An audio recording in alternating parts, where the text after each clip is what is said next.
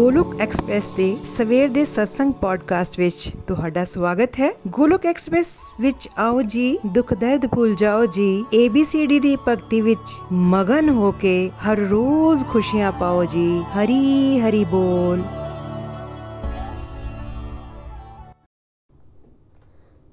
जय श्री कृष्णा चैतन्य प्रभु नित्यानंदा श्री अद्वैता गदाधर शिवासादि गौर भक्तवृंद हरे कृष्णा हरे कृष्णा कृष्णा कृष्णा हरे हरे हरे राम हरे राम राम राम हरे हरे ओम नमो भगवते वासुदेवाय ओम नमो भगवते वासुदेवाय ओम नमो भगवते वासुदेवाय श्रीमद भगवद गीता दी जय busy through the body free as the soul Hari Hari बोल हरी हरि बोल शरीर तो रहिए व्यस्त आत्मा तो रहिए मस्त हरि नाम जपते हुए transform the world by transforming yourself ਖੁਦ ਨੂੰ ਬਦਲ ਕੇ ਹੀ ਤੁਸੀਂ ਦੁਨੀਆ ਨੂੰ ਬਦਲ ਸਕਦੇ ਹੋ ਨਾ ਸ਼ਸਤਰ ਨਾਲ ਨਾ ਸ਼ਾਸਤਰ ਨਾਲ ਨਾ ਧਨ ਨਾਲ ਤੇ ਨਾ ਹੀ ਕਿਸੇ ਯੁਕਤੀ ਨਾਲ ਮੇਰਾ ਤੇ ਜੀਵਨ ਨਿਰਭਰ ਹੈ ਏ ਪ੍ਰਭੂ ਸਿਰਫ ਤੇ ਸਿਰਫ ਤੁਹਾਡੀ ਕਿਰਪਾ ਸ਼ਕਤੀ ਨਾਲ ਹਰੀ ਹਰੀ ਬੋਲ एवरीवन ਜੈ ਸ਼੍ਰੀ ਰਾਧਾ ਕ੍ਰਿਸ਼ਨਾ ਜੈ ਸ਼੍ਰੀ ਰਾਮ ਅੱਜ ਦੇ ਪੰਜਾਬੀ ਪੋਡਕਾਸਟ ਵਿੱਚ ਤੁਹਾਡਾ ਸਵਾਗਤ ਹੈ ਮਿੱਤਰੋ ਅੱਜ ਰੱਬ ਦੀ ਮਿਹਰ ਨਾਲ ਮੈਂ ਨਤਾਸ਼ਾ ਮਹਾਜਨ ਸ਼ਹੀਦ ਪਠਾਨਕੋਟ ਦੀ ਨਿਵਾਸੀ ਗੋਲੋਕ ਐਕਸਪ੍ਰੈਸ ਦੇ ਹਿੰਦੀ ਮਾਰਨਿੰਗ ਸਤਸੰਗ ਨੂੰ ਤੁਹਾਡੇ ਅੱਗੇ ਪੰਜਾਬੀ ਵਿੱਚ ਰੱਖਣ ਜਾ ਰਹੀ ਹਾਂ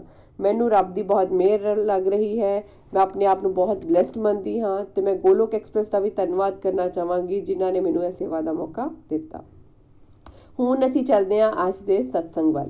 ਨਿਤਿਨ ਜੀ ਨੇ ਅੱਜ ਦੇ ਸਤਸੰਗ ਵਿੱਚ ਕਿਹਾ ਕਿ ਅਸੀਂ ਕੰਪਲੀਟ ਹੈਲਥ ਤੇ ਹੈਪੀਨੈਸ ਮਾਡਲ ਦੀ ਡਿਸਕਸ਼ਨ ਕਰ ਚੁੱਕੇ ਹਾਂ ਕਿ ਤੇ ਉਸ ਦੇ ਵਿੱਚ ਅਸੀਂ ਸਪਿਰਚੁਅਲ ਹੈਲਥ ਦੇ ਉੱਤੇ ਚਰਚਾ ਕੀਤੀ ਸੀ ਤੇ ਅਸੀਂ ਕਿਸ ਕਿਸ ਤਰੀਕੇ ਨਾਲ ਸਪਿਰਚੁਅਲ ਹੈਲਥ ਨੂੰ ਆਪਣੀ ਇੰਪਰੂਵ ਕਰ ਸਕੀਏ।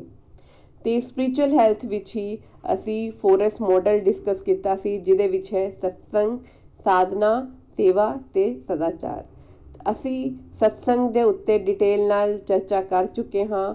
ਹੁਣ ਅਸੀਂ ਸਾਧਨਾ ਦੇ ਉੱਤੇ ਤੇ ਸਾਧਨਾ ਦੇ ਅੰਗਾਂ ਦੇ ਉੱਤੇ ਚਰਚਾ ਕਰ ਰਹੇ ਹਾਂ। ਅਸੀਂ ਸਾਧਨਾ ਦੇ ਅੰਗ ਉੱਤੇ ਚਰਚਾ ਕੀਤੀ, ਜਿਸ ਵਿੱਚ ਹੈ ਨਾਮ ਜਪ ਸਭ ਤੋਂ ਪਹਿਲਾਂ ਆਉਂਦਾ ਹੈ। ਨਾਮ ਜਪ ਦੇ ਉੱਤੇ ਅਸੀਂ ਚਰਚਾ ਕੀਤੀ ਕਿ ਹਰੀ ਨਾਮ ਸੰਕੀਰਤਨ ਉੱਤੇ ਚਰਚਾ ਕੀਤੀ। ਫਿਰ ਉਸ ਤੋਂ ਬਾਅਦ ਚਰਚਾ ਕੀਤੀ ਕਿ ਭਗਵਾਨ ਦੇ ਨਾਮ ਜਪ ਦੇ ਕੀ ਫਾਇਦੇ ਹਨ ਤੇ ਭਗਵਾਨ ਦੇ ਨਾਮ ਨਾਮ ਜਪ ਸਾਨੂੰ ਕਰਨਾ ਚਾਹੀਦਾ ਹੈ। ਤੇ ਉਸ ਤੋਂ ਬਾਅਦ ਅਸੀਂ ਚਰਚਾ ਕੀਤੀ ਹੈ ਕਿ ਸਾਨੂੰ ਭੋਗ ਲਗਾਉਣਾ ਚਾਹੀਦਾ ਹੈ। ਫਿਰ ਉਸ ਤੋਂ ਬਾਅਦ ਅਸੀਂ ਚਰਚਾ ਕੀਤੀ ਕਿ ਸਾਨੂੰ ਆਰਤੀ ਕਰਨੀ ਬਹੁਤ ਜ਼ਰੂਰੀ ਹੈ। ਆਰਤੀ ਨਾਲ ਸਾਡੇ ਜੀਵਨ 'ਚ ਬਹੁਤ ਬਦਲਾਅ ਆਉਂਦਾ ਹੈ। ਆਰਤੀ ਸਾਡੀ ਮੁੱਖ ਪਾਠ ਹੈ ਸਾਧਨਾ ਦਾ। ਤੇ ਅਸੀਂ ਕਿਸ ਤਰੀਕੇ ਨਾਲ ਆਰਤੀ ਨਾਲ ਭਗਵਾਨ ਨਾਲ ਆਪਣਾ ਕਨੈਕਸ਼ਨ ਸਟਰੋਂਗ ਕਰ ਸਕਦੇ ਹਾਂ? ਅਸੀਂ ਉਹੀ ਚਰਚਾ ਕੰਟੀਨਿਊ ਕਰ ਰਹੇ ਹਾਂ। ਹੁਣ ਅਸੀਂ ਡਿਸਕਸ਼ਨ ਕਰ ਰਹੇ ਹਾਂ ਓਮ ਜੈ ਜਗਦੀਸ਼ ਆਰਤੀ ਦੇ ਉੱਤੇ। ਓਮ ਜੈ ਜਗਦੀਸ਼ ਆਰਤੀ ਇੱਕ ਯੂਨੀਵਰਸਲ ਆਰਤੀ ਹੈ। ਉਹ ਇਹ ਜੀ ਆਰਤੀ ਹੈ ਜਿਹੜੀ ਕਿ ਅਸੀਂ ਬਚਪਨ ਤੋਂ ਹੀ ਕਰਦੇ ਆ ਰਹੇ ਹਾਂ ਤੇ ਬਚਪਨ ਤੋਂ ਹੀ ਇਹੀ ਸੁਣਦੇ ਆ ਰਹੇ ਹਾਂ। ਲੇਕਿਨ ਇਸ ਆਰਤੀ ਨੂੰ ਅਸੀਂ ਕਦੀ ਲਈ ਕਦੀ ਵੀ ਸਮਝ ਕੇ ਨਹੀਂ ਗੁੰਗੁਣਾਉਂਦੇ ਅਸੀਂ ਇਸ ਤਰੀਕੇ ਨਾਲ ਹੀ ਗੁੰਗੁਣਾ ਦਿੰਦੇ ਹਾਂ। ਲੇਕਿਨ ਅੱਜ ਅਸੀਂ ਇਹਦਾ ਇੱਕ ਇੱਕ ਸ਼ਬਦ ਸਮਝ ਕੇ ਗੁੰਗੁਣਾਵਾਂਗੇ ਅਸੀਂ ਇਸ ਦੇ ਪੰਜ ਸਟੈਂਜਾ ਆਲਰੇਡੀ ਕਰ ਚੁੱਕੇ ਹਾਂ ਤੇ ਹੁਣ ਅਸੀਂ ਅੱਜ ਫਿਕਸ ਸਟੈਂਜਾ ਕਰਾਂਗੇ। ਉਹਨਾਂ ਨੇ ਕਿਹਾ ਕਿ ਇਹ ਆਰਤੀ ਵਿਅਕਤੀ ਦੀ ਨਿਮਨ ਅਵਸਥਾ ਤੋਂ ਹਾਈਐਸਟ ਲੈਵਲ ਤੱਕ ਦਰਸਾਉਂਦੀ ਹੈ। ਮਤਲਬ ਕਿ ਇਹ ਵਿਅਕਤੀ ਦੀ ਐਲਕੇਜੀ ਦੇ ਲੈਵਲ ਤੋਂ ਲੈ ਕੇ ਪੀਐਚਡੀ ਦੇ ਲੈਵਲ ਤੱਕ ਜੀਵ ਦੀ ਯਾਤਰਾ ਨੂੰ ਦੱਸਦੀ ਹੈ ਅੱਜ ਅਸੀਂ ਫਿਕਸਡ ਸਟੈਂਜਾ ਤੋਂ ਸ਼ੁਰੂ ਕਰਾਂਗੇ ਜੋ ਕਿ ਕੁਝ ਇਸ ਤਰ੍ਹਾਂ ਹੈ तुम हो एक गोचर सबके प्राणपति स्वामी सबके प्राणपति किस विध मिलूं दया मैं किस विध मिलूं दया मैं तुमको मैं कुमती ओम जय जगदीश हरे ਨਿਤਿਨ ਜੀ ਨੇ ਇਸ ਦਾ ਮਤਲਬ ਸਮਝਾਉਂਦੇ ਹੋਏ ਕਿਹਾ ਕਿ ਭਗਵਾਨ ਦਾ ਇਹ ਅਲੱਗ-ਅਲੱਗ ਤਰੀਕੇ ਨਾਲ ਗੁੰਗੁਨਾ ਰਹੇ ਹਨ ਅਸੀਂ ਤੇ ਅਸੀਂ ਇਸ ਆਰਤੀ ਨੂੰ ਅਲੱਗ-ਅਲੱਗ ਤਰੀਕੇ ਨਾਲ ਸਮਝ ਰਹੇ ਹਨ ਹੁਣ ਇਹ ਜਿਹੜੇ ਸਟੈਂਜਾ ਹੈ, ਇਹ ਡੀਪਰ ਲੈਵਲ ਦੇ ਸਟੈਂਜਾ ਹੈ। ਇਸ ਤੋਂ ਪਹਿਲਾਂ ਜੀਵ ਜੋ ਮੰਗ ਰਿਹਾ ਸੀ, ਉਹ ਆਪਣੀ ਸੰਸਾਰੀ ਜ਼ਰੂਰਤਾਂ ਨੂੰ ਪੂਰੀ ਕਰਨ ਲਈ ਚੀਜ਼ਾਂ ਮੰਗ ਰਿਹਾ ਸੀ। ਉਹ ਚਾਹੁੰਦਾ ਸੀ ਕਿ ਉਸ ਨੂੰ ਉਸ ਦੇ ਸੁੱਖ ਮਿਲਣ ਉਸ ਨੂੰ ਪੈਸਾ ਮਿਲੇ ਉਸ ਨੂੰ ਕੰਫਰਟਸ ਮਿਲਣ। ਲੇਕਿਨ ਇਹ ਸਟੈਂਜਾ ਤੋਂ ਜੀਵ ਜੋ ਮੰਗ ਰਿਹਾ ਹੈ, ਆਪਣੀ ਸੋਲ ਦੀ ਉਨਤੀ ਲਈ ਮੰਗ ਰਿਹਾ ਹੈ, ਜਿਸ ਨਾਲ ਉਸ ਦੀ ਸੋਲ ਨੂੰ ਫਾਇਦਾ ਹੋਵੇ ਤੇ ਉਹ ਅਧਿਆਤਮਿਕ ਤੌਰ ਤੇ ਅੱਗੇ ਵਧੇ। ਸਭ ਤੋਂ ਪਹਿਲਾਂ ਇਸ ਵਿੱਚ ਜੀਵ ਨੇ ਕਿਹਾ ਹੈ ਕਿ ਤੁਮ ਹੋ ਇੱਕ ਅਗੋਚਰ। ਇਸ ਵਿੱਚ ਅਗੋਚਰ ਸ਼ਬਦ ਕੀ ਹੈ, ਉਸ ਦੇ ਉੱਤੇ ਉਹਨਾਂ ਨੇ ਚਰਚਾ ਕੀਤੀ। ਅਗੋਚਰ ਦਾ ਮਤਲਬ ਹੈ ਅਪ੍ਰਤਿਅਕਸ਼, ਜਿਹਨੂੰ ਦੇਖਿਆ ਨਾ ਜਾ ਸਕੇ। ਤੇ ਅਗੋਚਰ ਦਾ ਇੱਕ ਹੋਰ ਮਤਲਬ ਹੈ ਇੰਦਰੀਏ ਤੀਤ। ਇੰਦਰੀਏ ਤੀਤ। ਇੰਦਰੀਏ ਤੀਤ ਦਾ ਮਤਲਬ ਹੈ ਜੋ ਕਿ ਇੰਦਰੀਆਂ ਤੋਂ ਪਰੇ ਹੋਣ। ਹੁਣ ਭਗਵਾਨ ਕੀ ਹਨ? ਭਗਵਾਨ ਇੰਦਰੀਆਂ ਤੋਂ ਪਰੇ ਹਨ। ਅਸੀਂ ਲਿਮਿਟਿਡ ਹਾਂ। ਸਾਡੀ ਬੁੱਧੀ ਲਿਮਿਟਿਡ ਹੈ। ਸਾਡੀ ਅੱਖਾਂ ਲਿਮਿਟਿਡ ਹੈ। ਸਾਡੀ ਇੰਦਰੀਆਂ ਲਿਮਿਟਿਡ ਹੈ। ਤੇ ਅਸੀਂ ਲਿਮਿਟਿਡ ਇੰਦਰੀਆਂ ਨਾਲ ਲਿਮਿਟਿਡ ਬੁੱਧੀ ਨਾਲ ਲਿਮਿਟਿਡ ਮਨ ਨਾਲ, ਆਪਣੀ ਲਿਮਿਟਿਡ ਅਵਸਥਾ ਨਾਲ ਭਗਵਾਨ ਜੋ ਕਿ ਅਨਲਿਮਿਟਿਡ ਹਨ, ਉਹਨਾਂ ਨੂੰ ਨਹੀਂ ਸਮਝ ਸਕਦੇ। ਭਗਵਾਨ ਸਾਡੀ ਬੁੱਧੀ ਤੋਂ ਪਰੇ ਹਨ। ਉਸ ਤੋਂ ਬਾਅਦ ਉਹਨਾਂ ਨੇ ਕਿਹਾ ਕਿ ਸਾਡੇ ਜਿਹੜੇ ਸਾਇੰਟਿਸਟ ਹਨ, ਉਹ ਬਹੁਤ ਜ਼ਿਆਦਾ ਪੈਸੇ ਖਰਚ ਚੁੱਕੇ ਹਨ ਪਲੈਨਟਸ ਤੱਕ ਜਾਣ ਲਈ ਤੇ ਪਲੈਨਟਸ ਦੀ ਜਾਣਕਾਰੀ ਲੈਣ ਲਈ।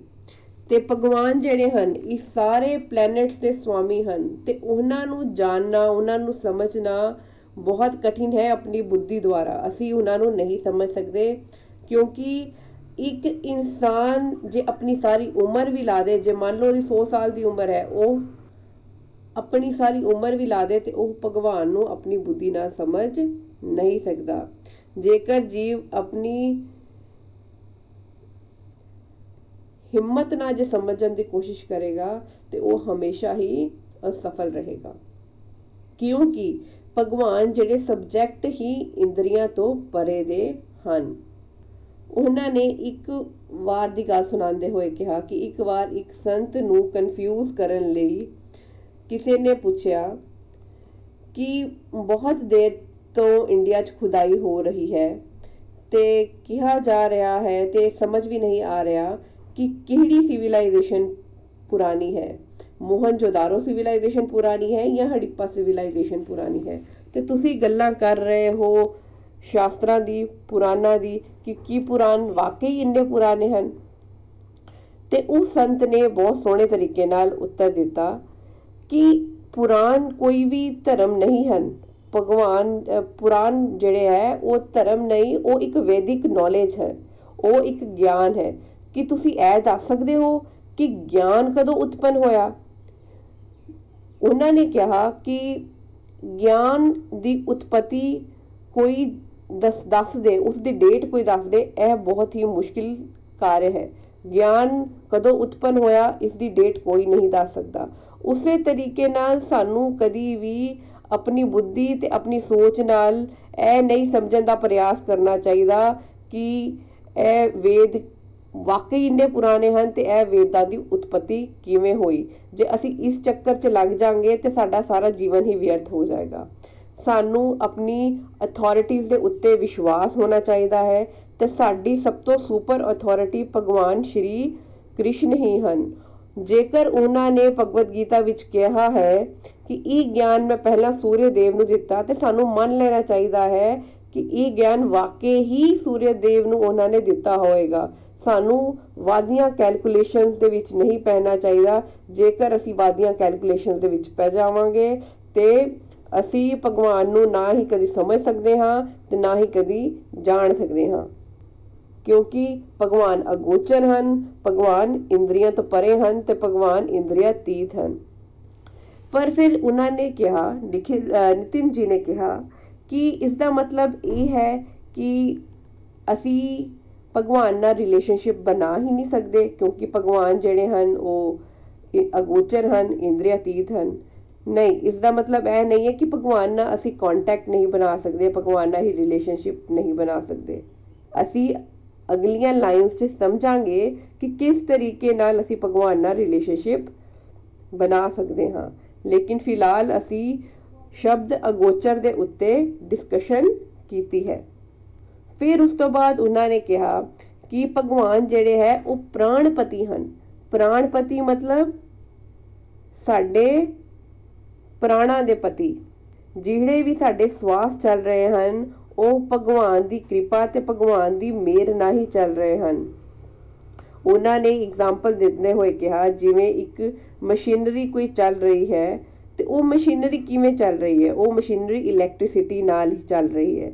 ਇਲੈਕਟ੍ਰਿਸਿਟੀ ਉਸ ਦੇ ਵਿੱਚ ਇਨਵਿਜ਼ੀਬਲ ਹੈ, ਲੇਕਿਨ ਇੱਕ ਵਾਈਜ਼ ਮੈਨ ਨੂੰ ਪਤਾ ਹੈ ਕਿ ਇਲੈਕਟ੍ਰਿਸਿਟੀ ਚਾਹੇ ਇਨਵਿਜ਼ੀਬਲ ਹੈ, ਲੇਕਿਨ ਉਸ ਦੇ ਚੱਲਣ ਦਾ ਕਾਰਨ, ਮਸ਼ੀਨਰੀ ਦੇ ਚੱਲਣ ਦਾ ਕਾਰਨ ਇਲੈਕਟ੍ਰਿਸਿਟੀ ਹੈ, ਹੀ ਹੈ।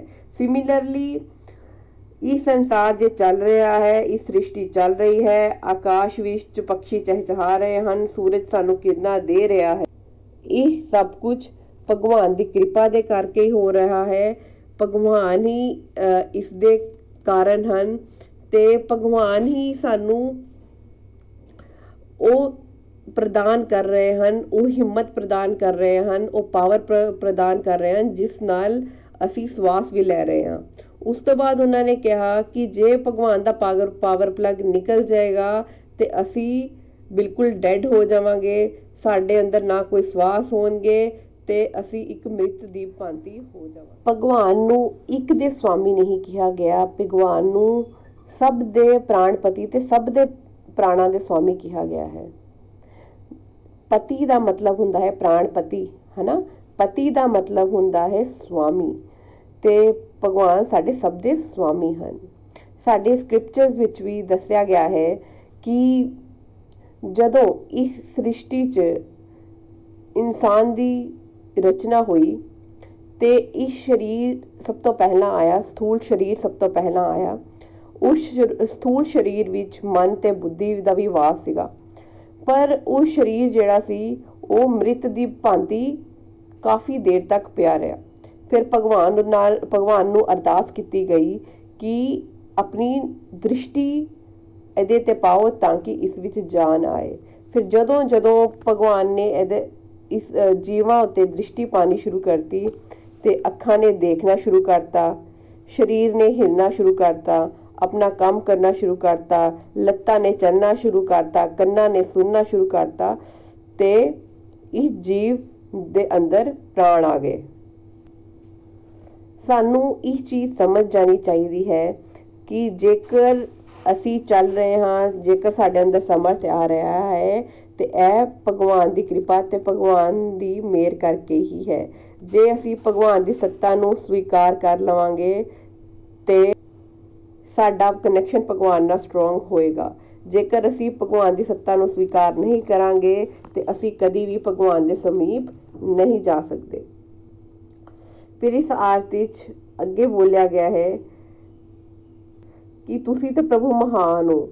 ਤੁਸੀਂ ਹੀ ਵਿਧੀ ਦੱਸ ਸਕਦੇ ਹੋ ਕਿਉਂਕਿ ਮੈਂ ਤੇ ਕੂ ਬੁੱਧੀ ਹਾਂ, ਯਾਨੀ ਕਿ ਕੁਮਤੀ ਹਾਂ।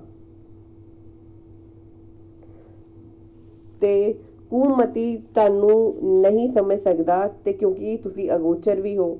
ਤੇ ਤੁਸੀਂ ਮੈਨੂੰ ਵਿਧੀ ਦੱਸੋ ਕਿ ਮੈਂ ਤੁਹਾਨੂੰ ਕਿਵੇਂ ਜਾਣਾ, ਕਿਉਂਕਿ ਕੁਮਤੀ ਬੰਦਾ ਨਹੀਂ ਜਾਣ ਸਕਦਾ। ਤੇ ਇਸ ਵਿੱਚ ਬਹੁਤ ਸੋਹਣੇ ਢੰਗ ਨਾਲ ਨਿਤਿਨ ਜੀ ਨੇ ਇਸ ਨੂੰ ਐਕਸਪਲੇਨ ਕੀਤਾ ਕਿ ਜਦੋਂ ਸਾਡੇ ਉੱਤੇ ਭਗਵਾਨ ਕਿਰਪਾ ਕਰਨਗੇ ਤੇ ਸਾਨੂੰ ਖੁਦ ਹੀ ਵਿਧੀ ਦੱਸਣਗੇ ਉਸ ਦੇ ਲਈ ਸਾਨੂੰ ਆਪਣੇ ਆਪ ਨੂੰ ਕੁਮਤੀ ਮੰਨਣਾ ਪਵੇਗਾ।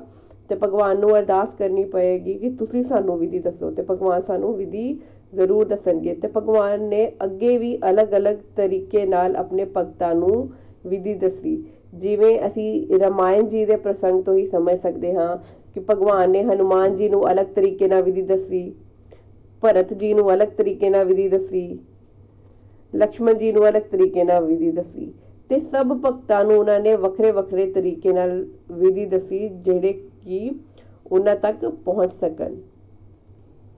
ਫਿਰ ਉਸ ਤੋਂ ਬਾਅਦ ਨਿਤਿਨ ਜੀ ਨੇ ਭਗਵਦ ਗੀਤਾ ਦੇ ਸ਼ਲੋਕ ਨੂੰ ਐਕਸਪਲੇਨ ਕਰਦੇ ਹੋਏ ਦੱਸਿਆ ਕਿ 18ਵੇਂ ਅਧਿਆਇ ਦਾ ਜੇ ਇਸ ਇਸ ਸ਼ਲੋਕ ਨੂੰ ਸਮਝੀਏ ਤੇ ਸਾਨੂੰ ਹੋਰ ਵੀ ਕਲੈਰਿਟੀ ਹੋਏਗੀ। ਉਹ ਸ਼ਲੋਕ ਕੁਝ ਇਸ ਤਰੀਕੇ ਨਾਲ ਹੈ ਕਿ ਭਗਵਾਨ ਕਹਿੰਦੇ ਹਨ ਕਿ ਤੁਸੀਂ ਮੇਰੀ ਸੇਵਾ ਕਰੋ, ਮੇਰੀ ਪੂਜਾ ਕਰੋ ਮੇਰੇ ਭਗਤ ਬਣੋ। ਤੇ ਪੱਕਾ ਹੀ ਮੈਂ ਤੁਹਾਨੂੰ ਪ੍ਰਾਪਤ ਹੋਵਾਂਗਾ।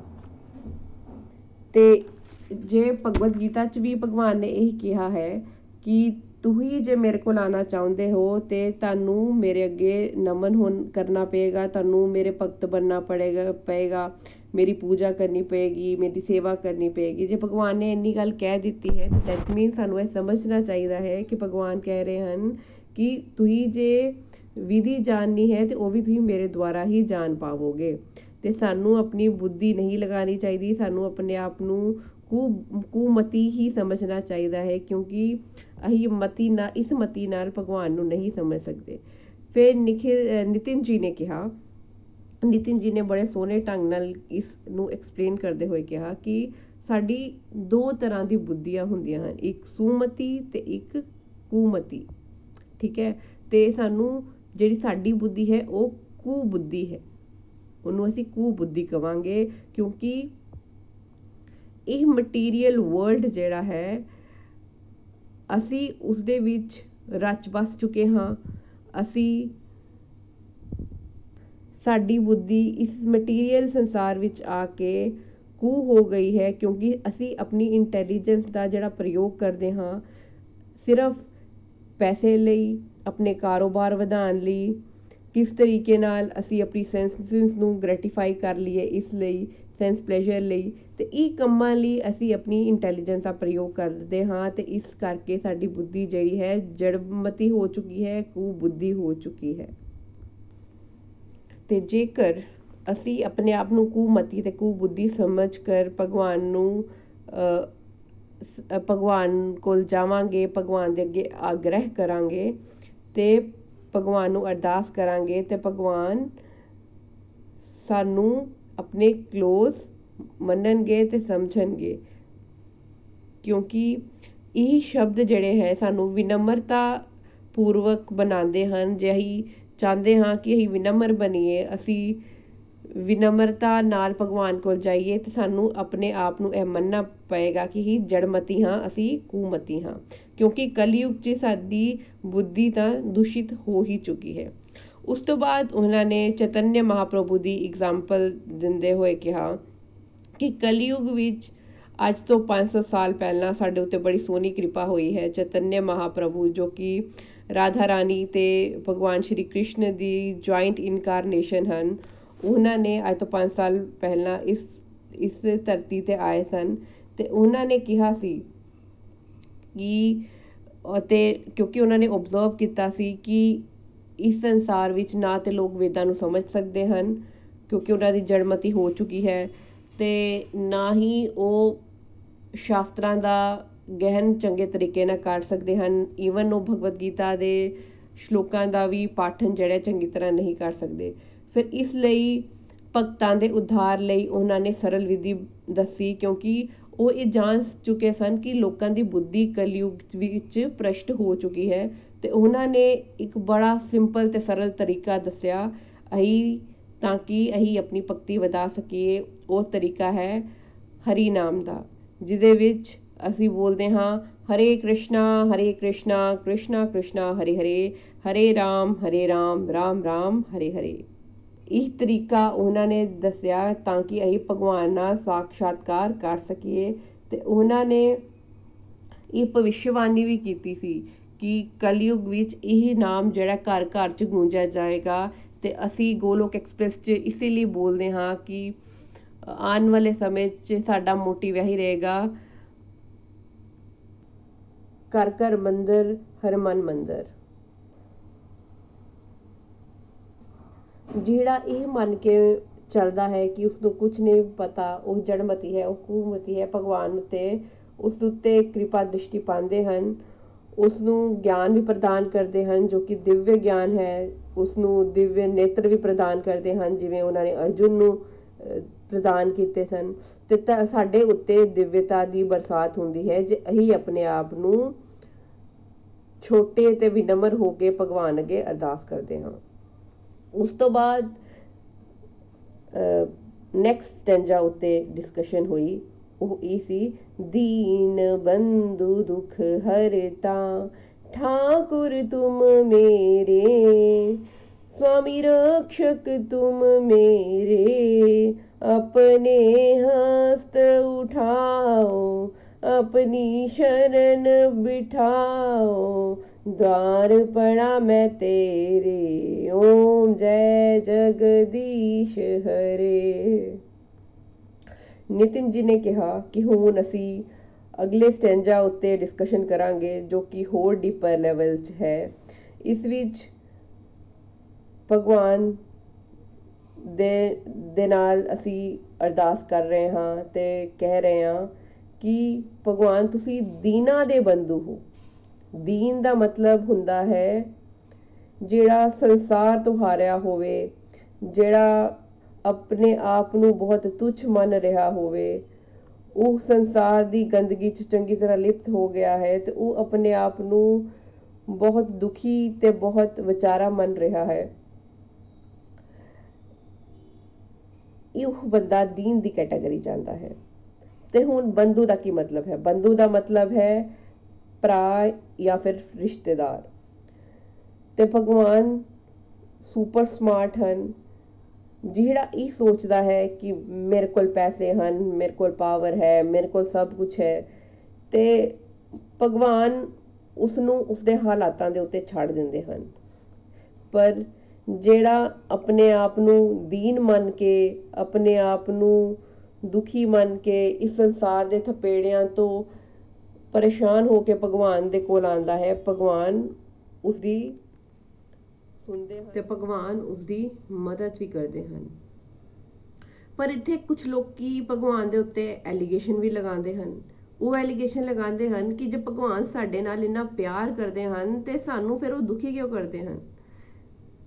ਤੇ ਇਸ ਵਿੱਚ ਨਿਤਿਨ ਜੀ ਨੇ ਬੜੇ ਸੋਹਣੇ ਢੰਗ ਨਾਲ ਸਮਝਾਇਆ, ਦੇਖੋ, ਭਗਵਾਨ ਨੇ ਸਾਨੂੰ ਫ੍ਰੀ ਵਿਲ ਦਿੱਤੀ ਹੈ। ਅਸੀਂ ਕਿਸੇ ਨਾਲ ਜ਼ਬਰਦਸਤੀ ਪਿਆਰ ਨਹੀਂ ਕਰਦੇ। ਜਿਵੇਂ ਅਸੀਂ ਆਪਣੇ ਬੱਚਿਆਂ ਨੂੰ ਜ਼ਬਰਦਸਤੀ ਕਮਰੇ 'ਚ ਬੰਦ ਕਰਕੇ ਇਹ ਨਹੀਂ ਕਹਿੰਦੇ ਕਿ ਤੁਸੀਂ ਸਾਡੇ ਨਾਲ ਪਿਆਰ ਕਰੋ। ਉਹਨਾਂ ਨੂੰ ਅਸੀਂ ਫਰੀडम ਦਿੰਦੇ ਹਾਂ ਤੇ ਫਿਰ ਉਹਨਾਂ ਦੀ ਲਾਈਫ 'ਚ ਆਪਣੀ ਚੁਆਇਸਿਸ ਹਨ। ਉਹਨਾਂ ਦੀ ਆਪਣੀ ਫ੍ਰੀ ਵਿਲ ਹੈ ਕਿ ਉਹ ਕਿਸ ਤਰੀਕੇ ਦੀ ਚੁਆਇਸਿਸ ਲੈਂਦੇ ਹਨ। ਜੇ ਅਸੀਂ ਉਹਨਾਂ ਨੂੰ ਇੰਡੀਪੈਂਡੈਂਟ ਰੱਖਾਂਗੇ ਫਰੀडम ਦਵਾਂਗੇ ਤੇ ਇਹ ਪਿਆਰ ਜਿਹੜਾ ਵੈ ਦੋਨੋਂ ਤਰਫਾ ਹੋਏਗਾ।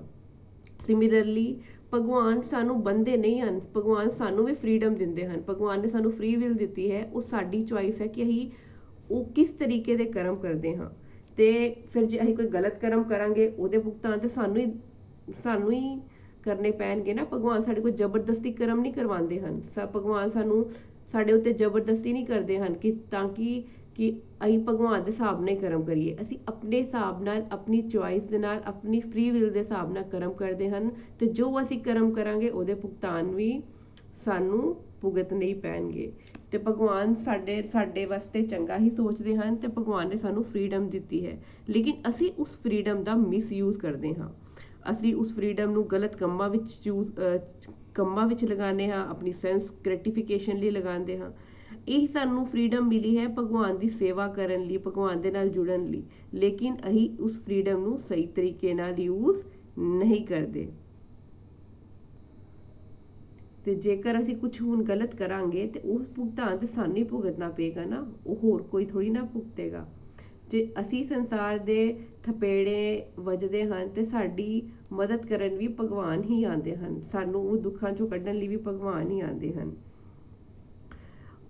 ਹੁਣ ਹੁਣ ਨਿਤਿਨ ਜੀ ਨੇ ਫਿਰ ਇੱਕ ਰਮਾਇਣ ਦੀ ਬਹੁਤ ਸੋਹਣੀ ਉਦਾਹਰਨ ਦਿੰਦੇ ਹੋਏ ਕਿਹਾ ਕਿ ਸਾਡੇ ਜਿਹੜੇ ਸੰਕਟਾਂ ਤੋਂ ਹਰਦੇ ਐ, ਉਹ ਕੌਣ ਹਰਦੇ ਆ ਉਹ ਭਗਵਾਨ ਹੀ ਤੇ ਹਰਦੇ ਆ ਸਾਡੀ ਮਦਦ ਕੌਣ ਕਰਦੇ ਆ ਸਾਡੀ, ਸਾਡੇ ਬੰਧੂ ਕੌਣ ਹੈ ਉਹ ਭਗਵਾਨ ਹੀ ਤੇ ਹੈ, ਕਿਉਂਕਿ ਅਸੀਂ ਰਮਾਇਣ ਜੀ ਦੇ ਪ੍ਰਸੰਗ ਤੋਂ ਉਹਨਾਂ ਨੇ ਬਹੁਤ ਸੋਹਣੀ ਐਗਜ਼ਾਮਪਲ ਦਿੰਦੇ ਹੋਏ ਕਿਹਾ ਕਿ ਜਿਹੜੇ ਸਾਧੂ ਸੰਤ ਸੀ ਰਿਸ਼ੀ ਮੁਨੀ ਸੀ, ਯੱਗ ਕਰਦੇ ਸੀ, ਉਹਦੇ ਯੱਗ ਨੂੰ ਰਾਖਸ਼ ਜਿਹੜੇ ਸੀ, ਉਹ ਪੰਗ ਕਰ ਦਿੰਦੇ ਸੀ। ਤੇ ਫਿਰ ਉਹ ਸਾਧੂ ਸੰਤਾਂ ਨੇ ਕਿੰਨਾ ਕੋ ਮਦਦ ਮੰਗੀ? ਉਹ ਸਾਧੂ ਸੰਤਾਂ ਨੇ ਮਦਦ ਮੰਗੀ ਭਗਵਾਨ ਸ਼੍ਰੀ ਰਾਮ ਕੋ ਜਿਨ੍ਹਾਂ ਨੂੰ ਖੁਸ਼ ਕਰਨ ਲਈ ਉਹ ਸਾਰੇ ਯੱਗ ਕਰ ਰਹੇ ਸੀ। ਤੇ ਭਗਵਾਨ ਨੇ ਉਹਨਾਂ ਦੀ ਮਦਦ ਵੀ ਕੀਤੀ ਤੇ ਉਹ ਯੱਗ ਜਿਹੜੇ ਸੀ, ਸਫਲ ਵੀ ਬਣਾਏ। ਹਮੇਸ਼ਾ ਹੀ ਭਗਵਾਨ ਜਿਹੜੇ ਹਨ ਉਹ ਸਾਨੂੰ ਪ੍ਰੋਟੈਕਸ਼ਨ ਦਿੰਦੇ ਹਨ, ਅਲੱਗ-ਅਲੱਗ ਤਰੀਕੇ ਨਾਲ ਸਾਨੂੰ ਪ੍ਰੋਟੈਕਟ ਕਰਦੇ ਹਨ। ਭਗਵਾਨ ਨੂੰ ਦੁੱਖ ਹਰਤਾ ਬੋਲਿਆ ਗਿਆ ਹੈ, ਕਿਉਂਕਿ ਭਗਵਾਨ ਦੁੱਖ ਨੂੰ ਹਰਦੇ ਹਨ। ਭਗਵਾਨ ਦਾ ਇੱਕ ਨਾਮ ਹਰੀ ਵੀ ਹੈ। ਹਰੀ ਦਾ ਮਤਲਬ ਹੈ ਜਿਹੜੇ ਸਾਡੇ ਕੋਲੋਂ ਦੁੱਖ ਹਰ ਲੈਣ। ਭਗਵਾਨ ਭਗਵਦ ਗੀਤਾ 'ਚ ਵੀ ਬੋਲਦੇ ਹਨ, ਤੁਸੀਂ ਸਾਰੇ ਧਰਮਾਂ ਦਾ ਤਿਆਗ ਕਰਕੇ ਮੇਰੀ ਸ਼ਰਨ 'ਚ ਆਓ, ਮੈਂ ਤੁਹਾਨੂੰ ਸਾਰੇ ਪਾਪਾਂ ਤੋਂ ਮੁਕਤ ਕਰਾਂਗਾ, ਡਰੋ ਨਾ। ਭਗਵਾਨ ਕਹਿ ਰਹੇ ਹਨ ਕਿ ਤੁਹਾਡੇ ਸਾਰੇ ਦੁੱਖਾਂ ਤੇ ਪਾਪ ਖਤਮ ਕਰਨ ਦਾ ਜੀਮਾ ਉਹਨਾਂ ਦਾ ਹੈ। ਤੇ ਸਾਨੂੰ ਦੁੱਖ ਆਂਦੇ ਕਿਉਂ ਹਨ? ਤੇ ਦੁੱਖ ਦਾ ਮੂਲ ਕਾਰਨ ਕੀ ਹੈ ਪਾਪ? ਤਾਂ ਦੁੱਖ ਦਾ ਮੂਲ ਪਾਪ ਹੈ ਤੇ ਭਗਵਾਨ ਉਹ ਪਾਪ ਨੂੰ ਹੀ ਜੜੋਂ ਉਖਾੜ ਦੇਣਗੇ। ਭਗਵਾਨ ਦੇ ਅੰਦਰ ਇਦਾਂ ਸਮਰਥ ਹੈ ਕਿ ਪਾਪ, ਭਗਵਾਨ ਪਾਪ ਨੂੰ ਹੀ ਜੜੋਂ ਉਖਾੜ ਦੇਣਗੇ। ਜੇ ਜੜ ਹੀ ਨਿਕਲ ਗਈ ਤੇ ਫਿਰ ਅੱਗੇ ਅੱਗੇ ਪੌਦਾ ਕਿਸ ਤਰ੍ਹਾਂ ਉੱਗੇਗਾ? ਤੇ ਕਿਉਂਕਿ ਹਮੇਸ਼ਾ ਹੀ ਦੁੱਖਾਂ ਦਾ ਕਾਰਨ ਪਾਪ ਹੈ ਤੇ ਪਾਪ ਨੂੰ ਖਤਮ ਕਰਨ ਦਾ ਸਮਰਥ ਵੀ ਸਿਰਫ ਭਗਵਾਨ ਦੇ ਅੰਦਰ ਹੀ ਹੈ। ਪਰ ਕੁਝ ਲੋਕਾਂ ਦੀ ਕੰਪਲੇਂਟਸ ਵੀ ਬਹੁਤ ਹੁੰਦੀਆਂ ਹਨ। ਕੁਝ ਲੋਕੀ ਕਹਿੰਦੇ ਹਨ, ਅਸੀਂ ਤੇ ਭਗਵਾਨ ਦਾ ਨਾਮ ਜਾਪ ਵੀ ਕਰਦੇ ਹਾਂ, ਭਗਵਾਨ ਦੇ ਨਾਲ ਜੁੜੇ ਵੀ ਹਾਂ, ਅਸੀਂ ਤੇ ਆਰਤੀ ਵੀ ਕਰਦੇ ਹਾਂ। ਸਾਰੀ ਭਗਵਾਨ ਦੀ ਭਗਵਾਨ ਨਾਲ ਜੁੜੀਆਂ ਹੋਈਆਂ ਐਕਟੀਵਿਟੀਜ਼ ਵੀ ਕਰਦੇ ਹਾਂ ਤੇ ਸਾਨੂੰ ਦੁੱਖ ਕਿਉਂ ਆਉਂਦਾ ਹੈ? ਫਿਰ ਸਾਡੇ ਸਾਡੇ ਜੀਵਨ 'ਚ ਦੁੱਖ ਕਿਉਂ ਹੈ? ਤੇ ਇਹਦੇ ਉੱਤੇ ਬਹੁਤ ਸੋਹਣੀ ਉਹਨਾਂ ਨੇ, ਨਿਤਿਨ ਜੀ ਨੇ ਬਹੁਤ ਸੋਹਣੀ ਗੱਲ ਕਰਦੇ ਹੋਏ ਕਿਹਾ ਕਿ ਭਗਵਾਨ ਸਾਨੂੰ ਸਟਰੈਂਥ ਦਿੰਦੇ ਹਨ। ਭਗਵਾਨ ਭਗਵਾਨ ਨੂੰ ਦੁੱਖ ਹਰਤਾ ਬੋਲਿਆ ਗਿਆ ਹੈ। ਦੁੱਖ ਹਰਤਾ ਦਾ ਮਤਲਬ ਹੈ ਕਿ ਜੇ ਦੁੱਖ ਦੀ ਸਿਚੁਏਸ਼ਨ ਵੀ ਹੋਏਗੀ, ਭਗਵਾਨ ਸਾਨੂੰ ਇੰਨਾ ਬਲ ਦੇ ਦਿੰਦੇ ਹਨ, ਇੰਨੀ ਸਟਰੈਂਥ ਦੇ ਦਿੰਦੇ ਹਨ ਕਿ ਉਹ ਦੁੱਖ ਸਾਨੂੰ ਦੁੱਖ ਲੱਗਦੇ ਹੀ ਨਹੀਂ ਹਨ। ਤੇ ਭਗਵਾਨ ਦੀ ਸਟਰੈਂਥ ਉੱਥੇ ਤੇ ਭਗਵਾਨ ਉੱਤੇ ਜੇ ਅਸੀਂ ਰਿਲਾਈ ਕਰਕੇ ਚਲੀਏ ਤੇ ਸਾਨੂੰ ਦੁੱਖ ਵੀ ਦੁੱਖ ਨਹੀਂ ਲੱਗਦੇ, ਸਾਡੇ ਦੁੱਖ ਵੀ ਆਰਾਮ ਨਾਲ ਕਟੋ ਜਾਂਦੇ ਹਨ। ਉਸ ਤੋਂ ਬਾਅਦ ਫਿਰ ਅੱਗੇ ਆਰਤੀ ਨੂੰ ਕੀਤਾ ਗਿਆ, ਅੱਗੇ ਆਰਤੀ ਨੂੰ ਐਕਸਪਲੇਨ ਸੋਹਣੇ ਢੰਗ ਨਾਲ ਕੀਤਾ ਗਿਆ ਤੇ ਦੱਸਿਆ ਕਿ ਭਗਵਾਨ ਨੂੰ ਕਿਹਾ ਗਿਆ ਕਿ, ਠਾਕੁਰ ਹੋ ਤੁਮ ਮੇਰੇ, ਸਵਾਮੀ ਹੋ ਤੁਮ ਮੇਰੇ।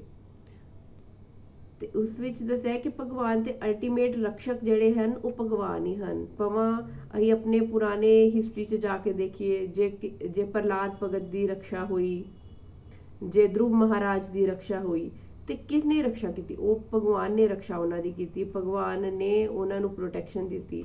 ਜੇ ਅਸੀਂ ਭਗਵਾਨ ਨਾਲ ਜੁੜੇ ਰਵਾਂਗੇ, ਭਗਵਾਨ ਦੀ ਸੇਵਾ ਕਰਾਂਗੇ, ਤੇ ਆਪਣਾ ਕਨੈਕਸ਼ਨ ਭਗਵਾਨ ਨਾਲ ਸਟਰੋਂਗ ਕਰਾਂਗੇ, ਤੇ ਭਗਵਾਨ ਸਾਡੀ ਮਦਦ ਕਰਨਗੇ, ਭਗਵਾਨ ਸਾਨੂੰ ਡਿਵਾਈਨ ਪ੍ਰੋਟੈਕਸ਼ਨ ਦੇਣਗੇ। ਜਿਸ ਤਰੀਕੇ ਨਾਲ ਭਗਵਾਨ ਨੇ ਉਸ ਸਮੇਂ 'ਚ ਅਲੱਗ-ਅਲੱਗ ਲੀਲਾਵਾਂ ਕਰਕੇ ਆਪਣੇ ਭਗਤਾਂ ਦੀ ਰੱਖਿਆ ਕੀਤੀ, ਭਗਤਾਂ ਦੀ ਪ੍ਰੋਟੈਕਸ਼ਨ ਕੀਤੀ, ਇਸ ਤਰੀਕੇ ਨਾਲ ਉਹ ਸਾਡੀ ਵੀ ਪ੍ਰੋਟੈਕਸ਼ਨ ਤੇ ਸਾਡੀ ਵੀ ਰੱਖਿਆ ਹਰ ਸਮੇਂ ਕਰ ਰਹੇ ਹਾਂ। ਫਿਰ ਉਹਨਾਂ ਨੇ ਮਹਾਭਾਰਤ ਦੀ ਐਗਜ਼ਾਮਪਲ ਦਿੰਦੇ ਹੋਏ ਕਿਹਾ ਕਿ ਮਹਾਭਾਰਤ ਦੇ ਚੱਪੇ ਚੱਪੇ ਉੱਤੇ ਉਹਨਾਂ ਨੇ ਪਾਂਡਵਾਂ ਦੀ ਰੱਖਿਆ ਕੀਤੀ। ਚਾਹੇ ਮਹਾਭਾਰਤ ਦੇ ਯੁੱਧ ਦੀ ਗੱਲ ਹੋਏ, ਚਾਹੇ ਉਸ ਤੋਂ ਪਹਿਲਾਂ ਦੀ ਗੱਲ ਹੋਏ, ਪਾਂਡਵਾਂ ਦੀ ਉਹਨਾਂ ਨੇ ਹਰ ਸਮੇਂ ਰੱਖਿਆ ਕੀਤੀ ਕਿਉਂਕਿ ਪਾਂਡਵਾਂ ਨੇ ਆਸ਼ਰੇ ਭਗਵਾਨ ਕੋਲੋਂ ਲਿੱਤਾ ਹੋਇਆ ਸੀ। ਜਿਹੜਾ ਭਗਵਾਨ ਕੋਲੋਂ ਆਸ਼ਰੇ ਲਏਗਾ, ਉਹਨਾਂ ਦੀ ਮਦਦ ਭਗਵਾਨ ਕਰਨਗੇ ਹੀ ਕਰਨਗੇ। ਫਿਰ ਉਸ ਤੋਂ ਬਾਅਦ ਆਰਤੀ ਚਾਹੁੰਦਾ ਹੈ, ਆਪਣੇ ਹੱਥ ਉਠਾਓ, ਆਪਣੀ ਸ਼ਰਨ ਬਿਠਾਓ। ਇਸ ਦਾ ਕੀ ਮਤਲਬ ਹੈ? ਇਸ ਦਾ ਮਤਲਬ ਸਮਝਾਉਂਦੇ ਹੋਏ ਉਹਨਾਂ ਨੇ ਕਿਹਾ, ਭਗਵਾਨ ਜੇ ਸਾਡੀ ਮਦਦ ਕਰਨਗੇ, ਭਗਵਾਨ ਸਾਡੇ ਵੱਲ ਆਣਗੇ ਤੇ ਫਿਰ ਅਸੀਂ ਆਸਾਨੀ ਨਾਲ ਜਿਹੜਾ ਵਾ ਭਗਵਾਨ ਕੋਲ ਜਾ ਸਕਦੇ ਹਾਂ। ਉਹਨਾਂ ਨੇ ਰਮਾਇਣ ਦਾ ਇੱਕ ਹੋਰ ਪ੍ਰਸੰਗ ਹਨੂਮਾਨ ਜੀ ਦੀ ਉਦਾਹਰਨ ਦਿੰਦੇ ਹੋਏ ਕਿਹਾ ਕਿ ਜਦੋਂ ਰਾਮ ਜੀ ਤੇ ਲਕਸ਼ਮਣ ਜੀ ਨੇ ਸੁਗਰੀਵ ਕੋਲ ਜਾਣਾ ਸੀ ਤੇ ਹਨੂਮਾਨ ਜੀ, ਰਾਮ ਜੀ ਤੇ ਲਕਸ਼ਮਣ ਜੀ ਨੂੰ ਉਹਨਾਂ ਕੋਲ ਲੈ ਕੇ ਗਏ ਸੀ। ਨਾ ਕਿ ਸੁਗਰੀਵ ਉਹਨਾਂ ਕੋਲ ਆਇਆ ਸੀ ਤੇ ਇਹਦੇ ਵਿੱਚ ਲੋਕ ਇੱਕ ਕੁਐਸਚਨ ਅਰਾਈਜ਼ ਕਰਦੇ ਹਨ ਕਿ ਟਿੱਪਣੀ ਕਰਦੇ ਹੋਏ ਕਹਿੰਦੇ ਹਨ ਕਿ ਭਗਵਾਨ ਕਿਉਂ ਗਏ? ਸੁਗਰੀਵ ਕੋ ਸੁਗਰੀਵ ਵੀ ਤੇ ਭਗਵਾਨ ਕੋਲ ਆ ਸਕਦਾ ਸੀ। ਤੇ ਬਹੁਤ ਸੋਹਣੇ ਢੰਗ ਨਾਲ ਇਸ ਦੇ ਉੱਤੇ ਚਰਚਾ ਹੋਈ ਤੇ ਕਿਹਾ ਕਿ ਇੱਕ ਜੀਵ ਜਿਹੜਾ ਹੈ ਸੁਗਰੀਵ ਜੀਵ ਨੂੰ ਰਿਪਰੈਜ਼ੈਂਟ ਕਰਦਾ ਹੈ ਤੇ ਜਿਹੜਾ ਜੀਵ ਹੈ, ਉਹ ਭਗਵਾਨ ਕੋਲ ਆਏਗਾ ਤੇ ਪੋਸਿਬਿਲਿਟੀ ਹੈ ਕਿ ਉਹ ਛੱਡ ਵੀ ਦੇ। ਪਰ ਜੇ ਭਗਵਾਨ ਭਗਤ ਕੋਲ ਜਾਂਦੇ ਹਨ, ਭਗਵਾਨ ਭਗਤ ਦਾ ਹੱਥ ਫੜਦੇ ਹਨ ਤੇ ਭਗਵਾਨ ਕਦੀ ਵੀ ਨਹੀਂ ਛੱਡਦੇ।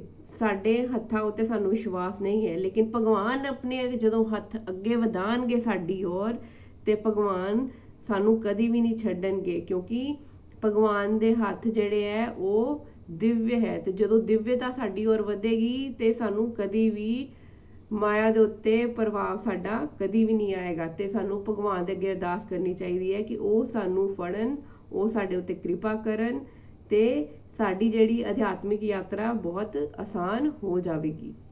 ਤੇ ਇਸ ਲਈ ਹੀ ਕਿਹਾ ਗਿਆ ਹੈ, ਭਗਵਾਨ ਤੁਸੀਂ ਮੈਨੂੰ ਫੜੋ, ਭਗਵਾਨ ਤੁਸੀਂ ਮੈਨੂੰ ਆਪਣੀ ਸ਼ਰਨ ਵਿੱਚ ਲਾਓ। ਜੇ ਤੁਸੀਂ ਮੈਨੂੰ ਆਪਣੀ ਸ਼ਰਨ ਵਿੱਚ ਲਾਓਗੇ ਤੇ ਮੈਂ ਕਦੀ ਵੀ ਕਿਤੇ ਹੋਰ ਨਹੀਂ ਭਟਕਾਂਗਾ ਤੇ ਸਾਨੂੰ ਹਮੇਸ਼ਾ ਅਰਦਾਸ ਵੀ ਇਹੀ ਕਰਨੀ ਚਾਹੀਦੀ ਹੈ ਕਿ ਭਗਵਾਨ, ਕਿਸੇ ਨਾ ਕਿਸੇ ਤਰੀਕੇ ਨਾਲ ਤੁਸੀਂ ਮੈਨੂੰ ਆਪਣੇ ਹਮੇਸ਼ਾ ਹੀ ਸਮੀਪ ਰੱਖਿਓ, ਆਪਣੇ ਕੋਲ ਰੱਖਿਓ ਤਾਂ ਕਿ ਮੇਰਾ ਭਟਕਾਵ ਇੱਧਰ ਉੱਧਰ ਨਾ ਹੋਏ।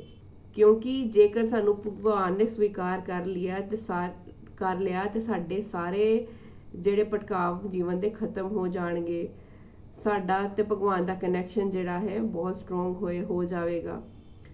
ਤੇ ਇਸ ਤਰੀਕੇ ਨਾਲ ਇਹ ਆਰਤੀ ਬਹੁਤ ਸੋਹਣੇ ਢੰਗ ਨਾਲ ਐਕਸਪਲੇਨ ਕੀਤੀ ਗਈ ਹੈ। ਦੋਨੋਂ ਸਟੈਂਜਾ ਬੜੇ ਸੋਹਣੇ ਢੰਗ ਨਾਲ ਐਕਸਪਲੇਨ ਕੀਤੇ ਗਏ ਤੇ ਅੰਤ 'ਚ ਨਿਤਿਨ ਜੀ ਨੇ ਕਿਹਾ ਕਿ ਜੇ ਅਸੀਂ ਇਹ ਆਰਤੀ ਨੂੰ ਇੱਕ ਇੱਕ ਸ਼ਬਦ ਨੂੰ ਸਮਰਨ ਕਰਕੇ, ਮਨਨ ਕਰਕੇ ਤੇ ਇਸ ਦੇ ਮਤਲਬ ਯਾਦ ਕਰਕੇ, ਇਸ ਦੇ ਮਤਲਬ ਸਮਝ ਕੇ ਅਸੀਂ ਇਸ ਆਰਤੀ ਦਾ ਉਚਾਰਨ ਕਰਾਂਗੇ।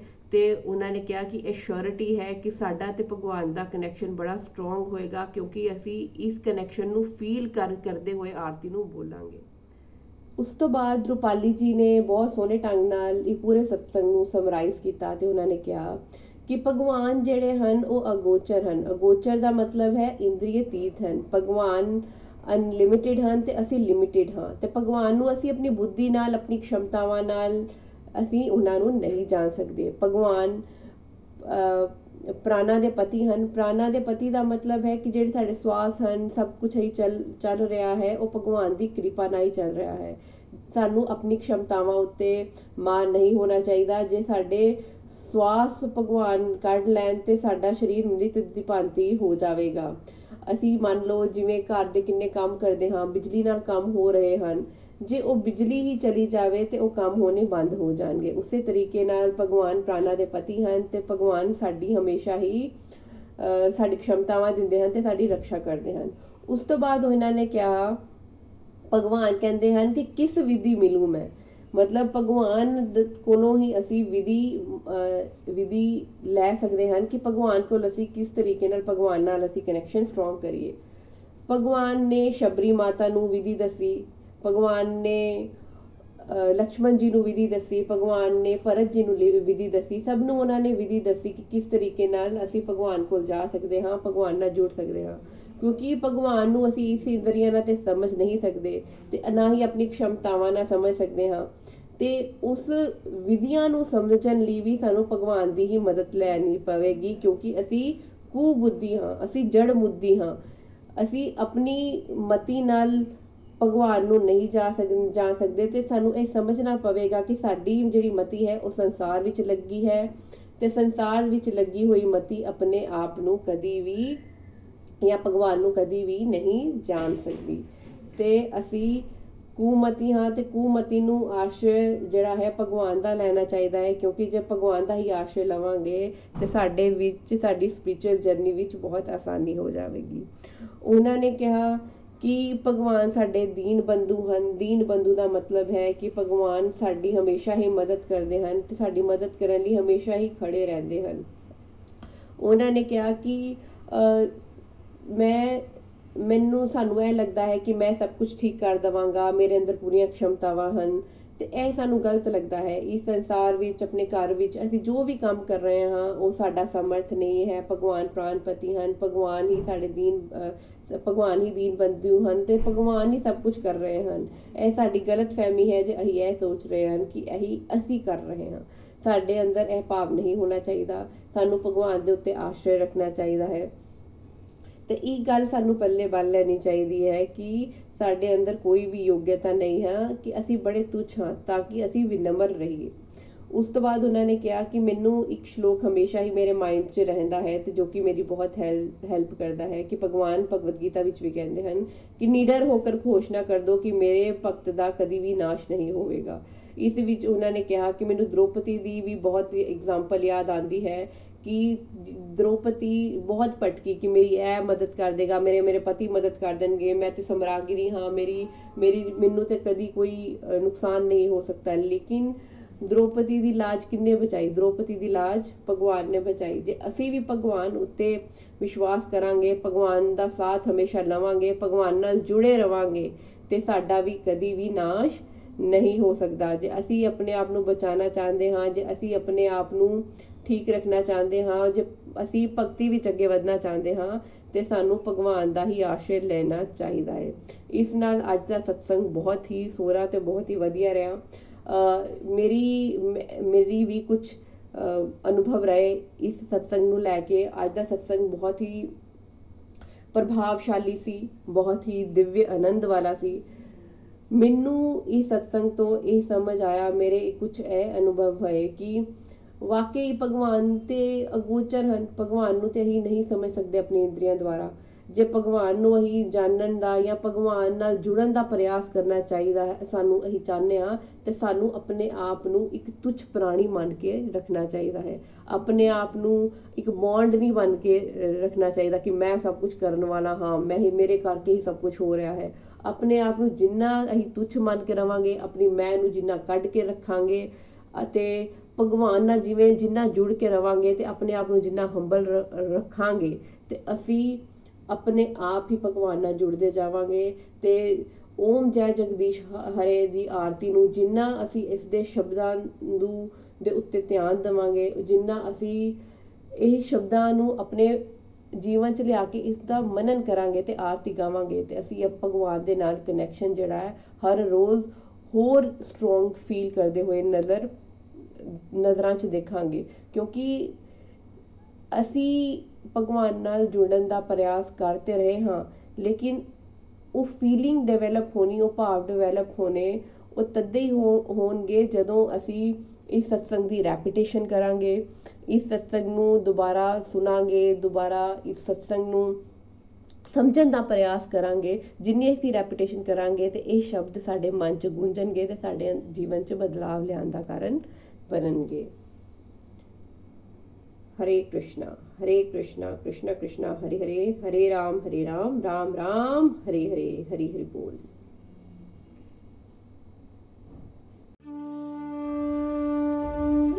ਗੋਲੋਕ ਐਕਸਪ੍ਰੈਸ ਦੇ ਨਾਲ ਜੁੜਨ ਲਈ ਤੁਸੀਂ ਸਾਡੇ ਈਮੇਲ ਐਡਰੈਸ info@golokexpress.org ਦੇ ਰਾਹੀਂ ਸੰਪਰਕ ਕਰ ਸਕਦੇ ਹੋ ਜਾਂ ਸਾਡੇ WhatsApp ਜਾਂ Telegram ਨੰਬਰ 7018026821 ਨਾਲ ਵੀ ਜੁੜ ਸਕਦੇ ਹੋ। ਤੁਸੀਂ ਸਾਡੇ ਨਾਲ Facebook ਪੇਜ ਜਾਂ YouTube ਚੈਨਲ ਦੇ ਰਾਹੀਂ ਵੀ ਜੁੜ ਸਕਦੇ ਹੋ। ਹਰੀ ਹਰੀ ਬੋਲ।